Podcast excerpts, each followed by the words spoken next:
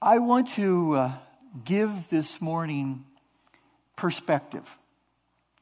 Many times when we look at the events of Christmas, we tend to look from earth above to above. In other words, God coming, we look at the manger and all of that. But this morning, I would like to have you imagine Christmas. Think of Christmas through the eyes of God from above looking down. And uh, that is something that is very uh, helpful to understand the pleasure of God. Uh, one of the ways we define each other, the way we understand who we are, the things that we value, is to look at the things that bring us pleasure. And uh, with this morning, we're going to look at the pleasure of God as it relates to Christmas.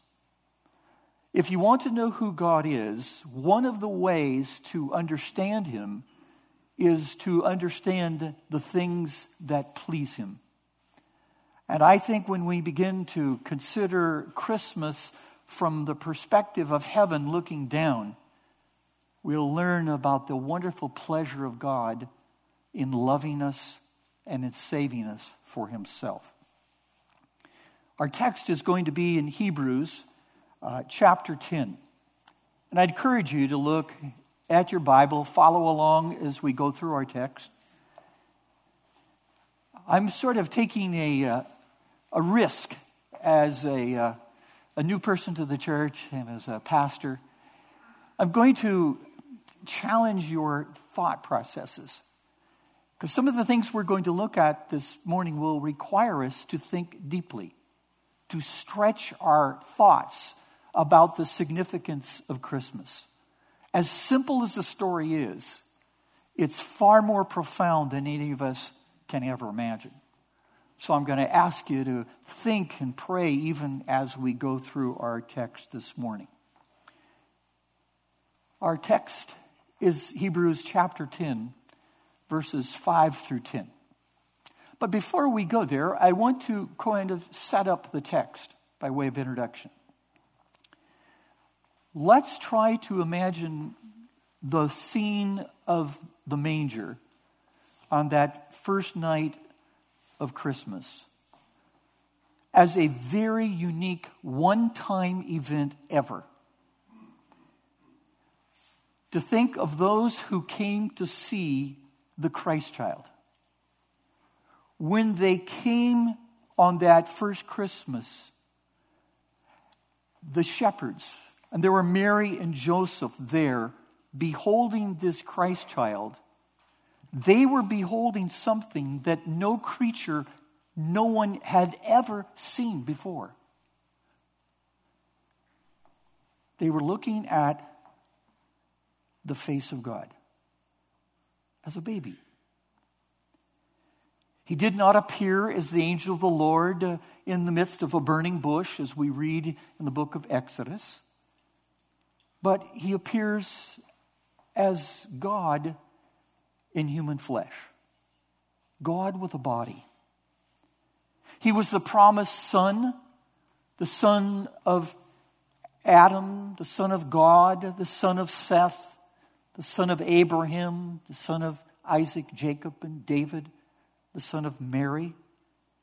And his coming into the world was foretold by God, by angels, by the prophets, and even the celestial signs that we read about around the Christmas season. This is a child of destiny, born in time, born of a woman, born under the law, and born to save sinners. He is the glory and the very pleasure of God.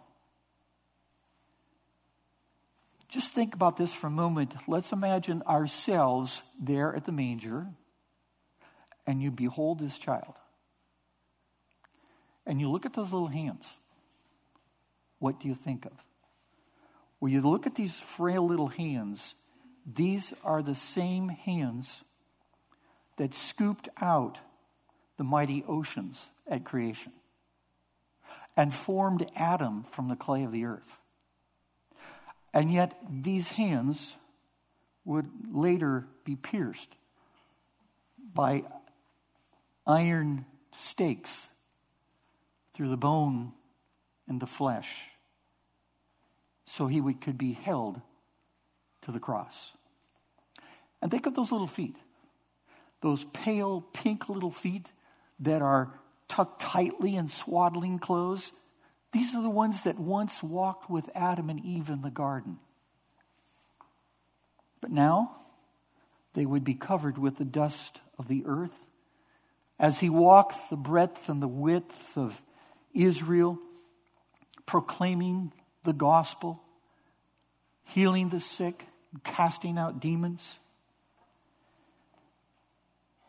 Those eyes, those eyes that you see that child once gazed into the face of his father throughout all eternity before this event with intimate fellowship. That's who's in that manger. And these eyes, however, now would begin to see the pain of the suffering of his brethren. And we're told that even his eyes will weep with human tears. This is the life of the one sent by the Father to become man. And it is his birth that we celebrate at Christmas. A wonderful event. It's filled with theology as well as an incredible, wonderful, beautiful story. The things we're going to look at this morning will hopefully help us have a view of the manger of the Christmas uh, scene in events from heaven looking down. What was in the mind of God? What were the pleasures of God as it related to this most incredible event? The things we're going to read this morning could only have been disclosed to us, revealed to us by God. And He will reveal them to us through His beloved Son, who has come from above. And what we will read has been taught by the Lord Jesus to the disciples and now have been recorded for us in this most amazing book called the Book of Hebrews. There are three things I want us to look at, and then we'll unpack it as we look at the scripture. The first is we're talking about the pleasure of God. The Father was pleased to send forth the Son. Basic but true. But the Son was also pleased to go forth into the world. Again, remember, this is God's pleasure for us, His pleasure to see us being saved from the curse. It says a lot about our God. And finally, that God was pleased to redeem a lost humanity. Certainly, that is a wonderful part of our story. Now, let's look at Hebrews chapter 10, verses 5 uh, through 10. Before I do, I want you to notice this. I tried to show it even in the writing of the scripture up here. You can't probably see it too well. This is a most incredible passage of scripture. What we have is the author of Hebrews writing about Christ. And as he writes about Christ, if you would, about the reason for Christmas, he quotes what Christ said, and it appears to be said before he even entered into time and space. And he's quoting from Psalm 40. So imagine that for just a moment. You kind of get your mind around this. What Hebrews is going to say is I'm going to quote from Psalm 40 a few lines and these are the things that Jesus apparently taught them, but the things that he had said in entering into time and space. That's a pretty amazing passage. We would never have known about this had not God chosen to reveal that to us, and then Jesus to teach it to us. This will teach us about the pleasure of God for us, the pleasure of God for saving a people like us? Well, let's look at the text together. Consequently, when Christ came into the world, he's now going to quote from Psalm 40. He said, When Christ came into the world, sacrifices and offerings you have not desired, but a body you have prepared for me. In burnt offerings and sin offerings, you have taken no pleasure. Notice he now is also quoting, this is Christ saying, Then I said, Behold, I have come to do your will, O God, as it is written of me in the scroll of the book. Amazing comment. He's saying, What was written about me in Psalm 40, this is what I said when I came into the earth. Behold, I come to do your will, O God, as it is written of me in the scroll. And when he said above, now referring back to Psalm 6, you have neither desired or taken pleasure in sacrifices and offerings and burnt offerings and sin offerings. These are offered according to the law. Then he added, Behold, I have come to do what? To do your will. He does away with the first, that is like the first covenant, in order to establish the second, which would be the new covenant. And by that we have been sanctified been set aside for God's special holy purposes through the offering of the body of Jesus Christ once and for all. That's our task this morning, is to try to perceive from God's perspective what was behind the sending forth of his son. And I'm looking forward to sharing these thoughts with you as we move ahead. Let's take that first truth that we wanted to explore. That God the Father was pleased to send forth his Son into the world. Can I just add this little note? If you want to know the pleasure of God, it is his Son. He is the unrivaled pleasure. Now, think about this. His Son is his most beloved pleasure that he knew he would have to send to save us.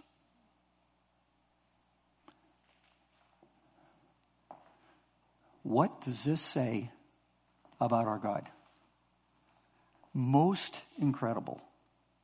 I cannot get my arms, my thoughts around the magnitude of this incredible plan.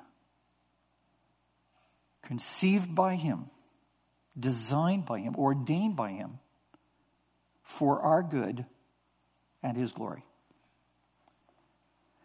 Let me talk for a moment about the pleasure of God.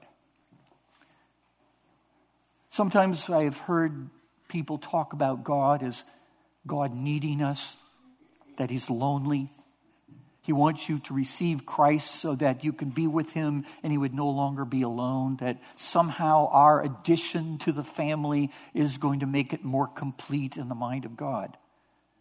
I don't believe that. If I read the scripture, though He is glad and we're part of His pleasure, but what I'm trying to suggest is that we were created not out of need, but out of grace, out of love out of his desire to complete us. It's most amazing for people to realize that God, how do I say this, enjoys being God. God is pleased being God. And one of the ways we understand why he has such pleasure in being God is that our God is revealed as a triune God Father, Son, and Holy Spirit. There has always been, always been this interaction of perfect, intimate love between the Godhead.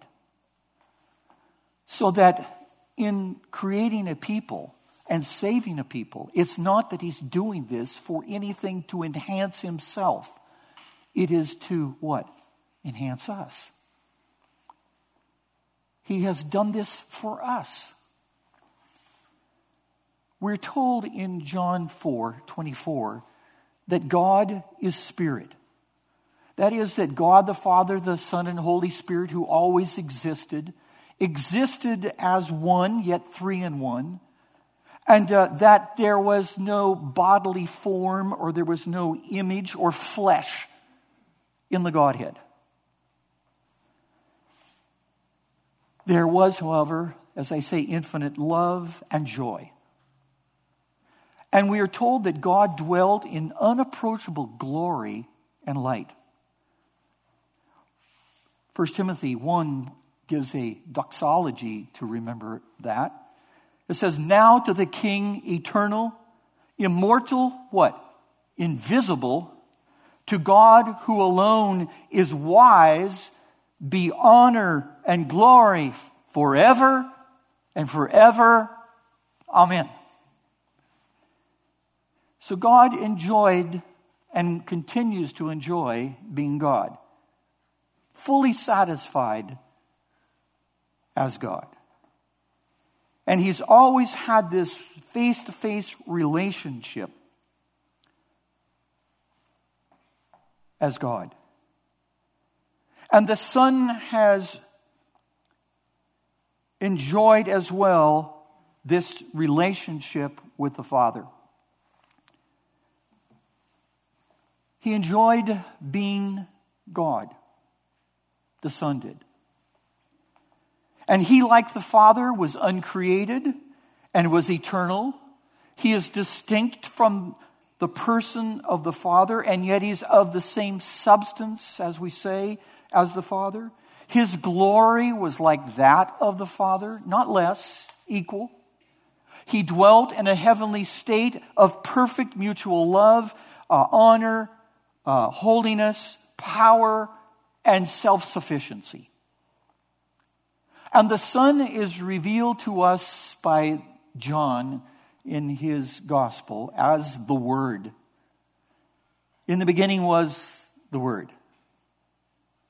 He was the one in the beginning who spoke the Word, if you would, all creation into existence.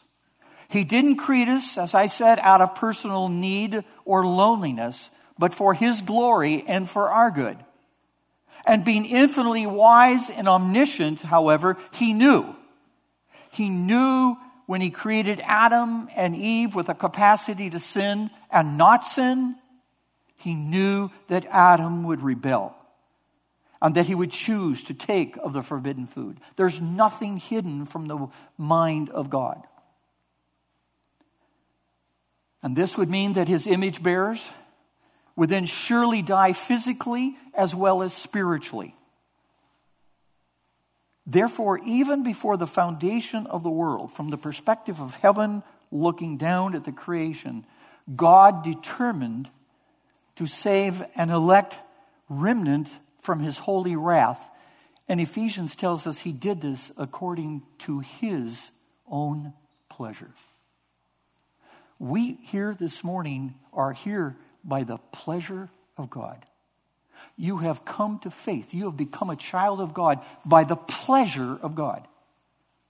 We learn a lot about God by his pleasure, and one is he's pleased to love us, pleased to save us, pleased to dwell amongst us. Um, I'm not particularly this high tech pastor that some of maybe the younger guys may be, but I'm learning, I'm trying and I hope you're very impressed that I'm using PowerPoint, by the way.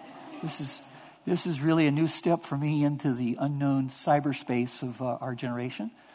I even have an iPhone and uh, all those wonderful things. And uh, I was with my friend yesterday who was telling me that, uh, uh, that he had Googled uh, up satellite view of your home.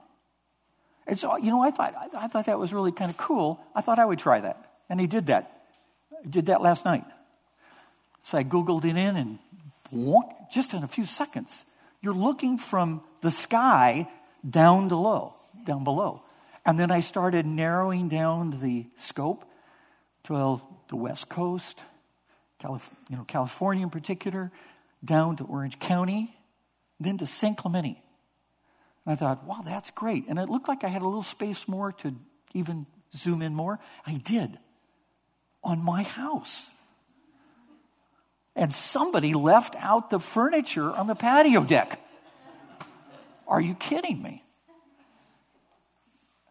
But the reason I bring that up is that many times we, our perspective is so limited by the here and now, what's right in front of me, like my problems, the problems in the country, the finances, political issues, all that. They kind of keep us from seeing the big picture. And this text gives us the big picture. And that's what I hope we see at Christmas is the big picture.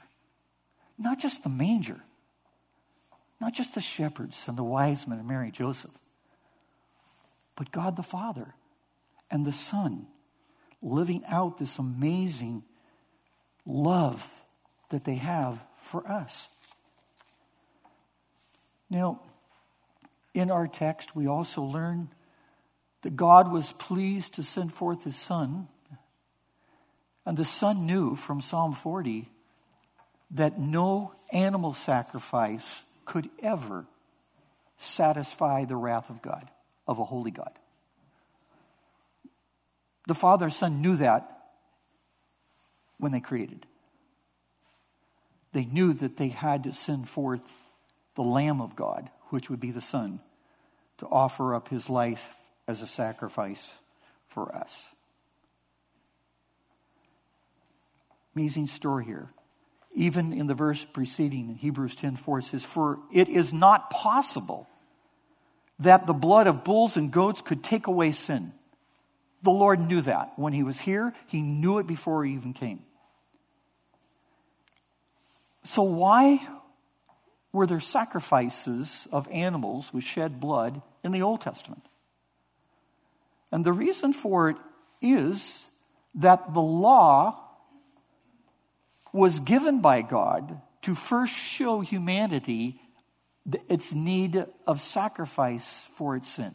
That we are sinners, that we are under God's wrath, and that we need to be removed from that wrath. We must be redeemed. These sacrifices were prescribed by God in the law in anticipation of something that was better to come. So when the law spells out how to sacrifice a little lamb, perfect, unbroken legs, male, so forth, all of that is foreshadowing the coming of the Lamb of God who is Jesus Christ. So the Father says, These will satisfy me temporarily only because they represent what my Son is going to do to remove your sin. So even before the foundation of the world, the Father even identifies the Son as the Lamb slain before the foundation of the world and that he would be slain for those who are written in the Lamb's book of life, the official record of Christ's chosen bride. Therefore, God's pleasure was never in the sacrifice of animals, but only in the sacrifice of his son. What we see next is quite an amazing passage of Scripture. He said, Sacrifice and offering you did not desire. And he says, But a body. You have prepared for me. Can you imagine this now? This is, as I understand it from heaven, the Son saying, I know that sacrifices won't do it, but you have prepared me with a body. That will be the incarnation. he was pleased to prepare a body for his son. What does that mean? Chapter 2 of Hebrews tells us that God would fashion a body for his son who would be made in the likeness of man. We are told that while he was on the earth, he would be made a little lower than the angels he says, so that by his grace he might taste death for us. He became a man, he took on a human body to be a sacrifice, to taste death for us. The death that I deserved, he would take. In Hebrews 2, verses 14 through 18, let me read it. If you have your text, look at it up. Wonderful passage of scripture talking about the coming of Christ. It says, Since therefore the children, he's talking about the children of man, share in flesh and blood, that is, he, Christ, himself partook of the same things, that is, flesh and blood, that through death he might destroy the one who has the power of death. And who is that? It's the devil, he tells us. And deliver all those who th- through fear of death were subject to lifelong slavery.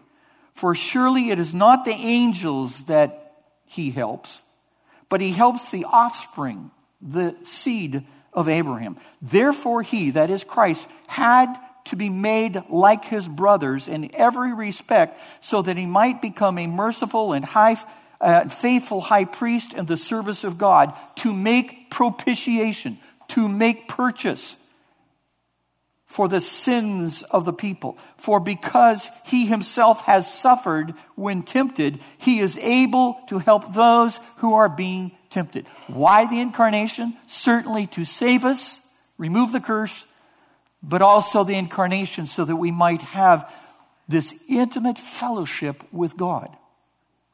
That we might have one who has our best in mind so that when we have sinned, we have a high priest, one who is like us and yet unlike us. Like us in having a human body, in the experience of humanity, but he is still God, perfect God, so that your trust is that he understands me, but that he is God, holy, perfect in every way. And he is on our side. If God be for us, what? Who could be against us? Many times, I think many Christians even grow up with this sense as if they have got to gain some kind of acceptance with God. Do enough, don't do this. Somehow we'll get in, we can find that acceptance. We have that acceptance through faith in Christ. That's a wonderful story that's going on here. But the text says, A body have you prepared for me. And he's quoting from Psalm 46, which, if you were to go ahead and read Psalm 46, guess what it would say? It would probably be a translation like this My ears you have dug open, or my ears you have opened. And he's, the author is quoting from Psalm, but he says, A body you have prepared for me. But when you read the original, it says, My ears you dug out you opened. How do we reconcile that difference? Well, a lot of theologians and grammatical uh, professors have looked this over. And if you look at Psalm 40, the idea of having your ears dug out, it's not because they're dirty, got wax. But it meant that the master would take the ear and would open a hole to put the ring of the master in his servant. So that the ring was a demonstration, the hole in the ear was a demonstration that he has ultimate faithful loyalty to his master. Putting these two things together would appear that our Lord is saying, He prepared a body for me because I am the perfect master, a perfect servant of my master, the Father. He came to do his Father's will. Christ is the perfect servant, the bond servant. Perfect submission, all the way to the cross. Certainly, servanthood demonstrates who God is, who Christ is in particular. And the Holy Spirit would be the one who would bring about this unity of the Spirit and the nature of man by a virgin birth, a miraculous work of God in a virgin, as was prophesied by Isaiah of a woman who would give birth to a child and she would be a virgin. These are wonderful things. Let's continue to read Hebrews very quickly. It says in verses 7 and 9 Then I said, Behold, I have come to do your will. This is Christ speaking Behold, I have come to do your will, O God, as it is written of me in the scroll of the book. And he's still quoting from uh, Psalm 40. When he said above, You have neither desired nor taken pleasure in sacrifice and offerings and burnt offerings and sin offerings, then he added, Behold, I have come to do your will. He does away with the first in order to establish the second. Not only was the Father pleased to send forth his Son, but think of this the Son was pleased to be sent, knowing why he was sent, knowing what he would face. I think it's in Hebrews, and it is, where it says, For the joy that was set before him, what? Christ endured the cross. Think of the pleasure of God as we've talked, and the pleasure of the Father. Now think of the pleasure of the Son. His pleasure is to do his Father's will, but his Father's will is to accomplish something good for us, to bring us into this eternal relationship, to bring us ultimately to be with him forever. Christ was pleased to come as a bondservant. Think of that. God, who once enjoyed all the delights and wonders of heaven, he who was rich became poor and became a servant. Philippians 2 talks about that. Let me read it to you quickly. Being in the form of God, that is Christ, that's found in Philippians 2 6 through 11. Being in the form of God, Christ did not consider it robbery to be equal with God, because he was God but made himself of no reputation, taking the form of a bondservant and coming in the likeness of men, and being found in appearance as a man, he humbled himself and became obedient to the point of death, even the death of the cross. For what purpose? Certainly to save us, but notice what he says. Therefore, God also has highly exalted him and given him the name which is above every name, that at the name of Jesus every knee should bow, of those in heaven and those on earth and of those under the earth, and that every tongue should confess that Jesus is Christ, Christ is the Lord to the glory of the Father. The incarnation and the crucifixion are both needed for us to understand what it means to be saved. Both of those are ideas, those truths, represent the pleasure of the Father and the Son. And the Son was prepared to be fully God as well as fully man. Certainly, he had to be fully God to be a perfect sacrifice. But he also had to be perfect man to represent us, his death for us.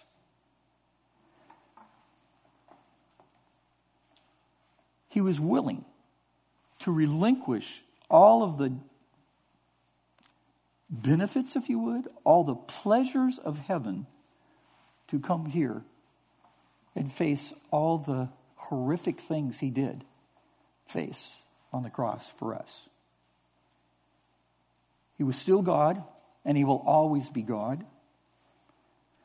Now, this is going to, for some of you, maybe you, you've never thought about this. If God was a spirit, Father, Son, Holy Spirit, we see appearances of Christ in the Old Testament as the angel of the Lord. But on that first Christmas, you're seeing God as no one has ever seen him before as a man. And this is the amazing thing the one who once enjoyed eternity as a spirit has chosen to forever be identified with the likes of us. Think of that. So that when we see Christ, he will in every way look like the one who walked on the earth over 2,000 years ago. He will retain forever the scars of Calvary on his body to remind us of his love. And we shall see him as well in all of his glory. He is the Lamb of God, Emmanuel, wonderful counselor, mighty God, the everlasting Father, and the Prince of Peace. He who once was pure spirit will be revealed in heaven as the pure God man, Jesus Christ. He will be the visible manifestation of the invisible God, not just in the incarnation, but even in the glorification. And he was, he was pleased to fulfill the scriptures that were written about him. He says, The things written about me in the book, I've come to fulfill them. Just as what Jesus said to his disciples before he ascended into heaven. He said in Luke 24 44, All things must be fulfilled which were written in the law of Moses and the prophets and the Psalms concerning me. He came as was foretold in the scriptures. He was the seed of a woman. He was the one promised to Abraham who would bless all the nations of the world. He was the son of David who would sit on his everlasting throne. He is the one who would be stricken for our iniquities. He is the one who would be born of a virgin. He was the one whose light would shine in the darkness. He's the one who would be born in the city of David, of Bethlehem. He was the one who was, would be, uh, whose way would be prepared by the messenger. He was the one in whom the Father was well pleased. He was the one who would hang cursed on a tree, and he's the one who uh, was raised from the grave on the third day, even as Jonah was spewed out on the shore after being in the belly of a fish for three days. All scripture relating to Christ will be fulfilled, and almost everything has except his coming. He came in obedience to his Father and to fulfill the word. And he was pleased to do his Father's will. He perfectly kept the commands, the demands of the law, because one, he was still God, infinitely holy, but he also came to keep them for guess who? Us. That is why he is our perfect representative. God and perfect man. Therefore, this perfect Savior and our perfect representative came to take our sin and to offer his life to us. He came to do his Father's will. When you look at the manger, when you look at the Christmas events, you have to think as well about that child being there because of the plan and the purposes and the pleasure of God. Jesus came to do his Father's will. Jesus said that to his disciples, and he tells us this in John 6 38. For I have come down from heaven not to do my own will, but the will of him who sent me. And this is the will of the Father who sent me, that all of all he has given me, guess who all that is? All of his people, all that were given to him. This is the will of the Father who sent me, that of all he has given me, I should lose nothing, no one, but should raise it up the last day. All those who were given to him by the Father, ordained before the uh, earth began, he came to save, and everyone who has been ordained and uh, chosen of God shall come to faith and they shall forever be sealed in the mind of God. They shall forever be secure in Christ. And he said, This is the will of him who sent me, that everyone who sees the Son and believes in him may have everlasting life. And then he says this, and I will raise him up at the last day. That is most assured. Our Lord knew who he was, he knew what he had come to do. And he was absolutely sure that what he accomplished would not fail. Finally, verse 10, it says, And by that will, that is the will of God, the will that Christ came to accomplish, we have been sanctified through the offering of the body of Jesus Christ once and for all. God was pleased to send forth his son to establish a perfect sacrifice for sin. Think about this that the sacrifice of Christ needed only to be offered once, whereas the other sacrifices had to be offered at least yearly. Christ's sacrifice pays for it all, not just the sins of yesterday or further back of our past, but the sacrifice has satisfied God's justice from birth to death. Why do we confess our sins as Christians? We confess them because we've offended our God. Christ has justified us, declared us righteous. Therefore, there's what? Therefore, now no condemnation to those who are in Christ Jesus. Christ came to accomplish this by the, by the will of the Father, and he came not of his own will, but the will of his Father to submit to be this perfect servant to accomplish the purposes of God so that we might be for the glory of God. Think of this Jesus laid down his life for his people not because we are more lovable than others but because God is so loving. The incarnation then cannot be understood apart from the crucifixion. God was determined to bring about our salvation even when the Bible says in Romans, we were yet sinners.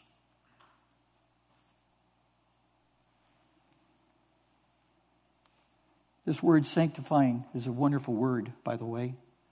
It means to be set aside for God's holy purposes.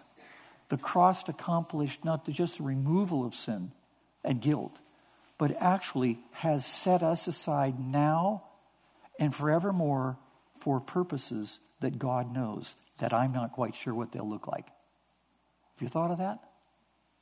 What's going on in your life today? Go, it doesn't make sense to me. Why am I going through this? Why don't I have that? Why is pain here? Why is there hardship? Why is there death? All these kind of things. All I'm telling you is that somehow, some way, God is preparing us for purposes that may not even be known to us now. In this life or the one to come. All of this is part of one grand scheme. That's why I say we learn a lot about us. We learn a lot about Christmas by taking the view of the pleasure of God looking down. So the Christ child is the pleasure of God. Christ came for the pleasure of saving us. We are the pleasure of God. Sometimes, I don't know if you think about this when I'm praying. I said to the Lord, I don't know what you get out of this. I mean, when I try to offer him a prayer, it's sort of like, Dear Lord, I want to glorify you. Oh, let's see, wait a minute. I've got to get outside, to take care of the dog, and I got to do some grocery stuff, and I got to stay. Oh, wait a minute. Oh, Lord, I want to praise you. I want to offer you my life today. And by the way, I wonder, did I fill out that check the other day that I was supposed to send in? And, you know, and all of a sudden you're going to go, wait a minute, I was praying to the ruler of the universe, to my creator, and to my redeemer, and I've just given him nonsense. Why do you want me? Why, what do you find in me that's worthwhile? The only thing that I've come up with is he loves me because of Christ. And if you know Christ, you are deeply loved. You have a purpose now, and you have a purpose later. Whatever God's doing, He's working all things together for good, even though we can't see it. That takes a bigger perspective. And that is why the Word of God is so wonderful, because it stretches our hearts and minds to think beyond the immediate to the eternal to the future, to the glorious future that lies ahead. Think of the glorious past and the glorious future, and we are in between. So, my friends, add reverence. I really do encourage us this time of year to think not just of the manger, but to think of the mind and the heart and the pleasure of God for us and a world that's lost. We need to take the glorious gospel that we enjoy to those who are lost and living in darkness. How can we hoard this? How can we keep this to ourselves? When people really do long defined acceptance, want to feel significance, want to feel worth, they can't find it really ultimately in any other thing that will satisfy and endure the judgment of heaven than knowing Christ. I would like to pray for us, pray for you. It's my delight to do that. It is my pleasure. May we leave this morning with this awareness from eternity's perspective of what God has done, what He is doing, and what He is yet to do. And He's given to the name of Christ the name that is above every name ultimately for the glory of the Father. Let's pray. Father, you are absolutely magnificent. You are beyond our full comprehension. You are infinitely good, infinitely loving and gracious. You are infinitely just. You are a God who has infinite knowledge of all things, infinite power, we could go on. You are an infinitely wonderful God. And so this morning, as a church and as a people here, we cry out to you. We recognize from your word and from the words of Christ that were quoted from Psalm 40 that human works, even the sacrifices of men, will never bring, bring satisfaction for the sin that we have committed. But we thank you that one has made provision, that you, Father, sent forth your Son, and that your Son was pleased to come so we could treat him as we did, and even to treat him as we do today. Father, forgive us. But we thank you now for the love of Christ that has come manifested itself. We thank you for the power of your Holy Spirit who has regenerated us, that now empowers us, that comforts us, convicts us of sin. And I pray, Lord, for your church here. While Pastor Kevin is away, that they will feel and sense and believe that you are mightily at work in them. That you will work through their family and through their marriage and through their work through school, through their relationships and friendships, that you work through them to accomplish your good purposes. We pray for Pastor Kevin and Tasha as they make their way back. Protect them. Give them a refreshing, wonderful time together. May we be united with them, reunited with them as we draw near to the Christmas time, thinking of your pleasure, the pleasures of God for us. Thank you now in Jesus' name. Amen.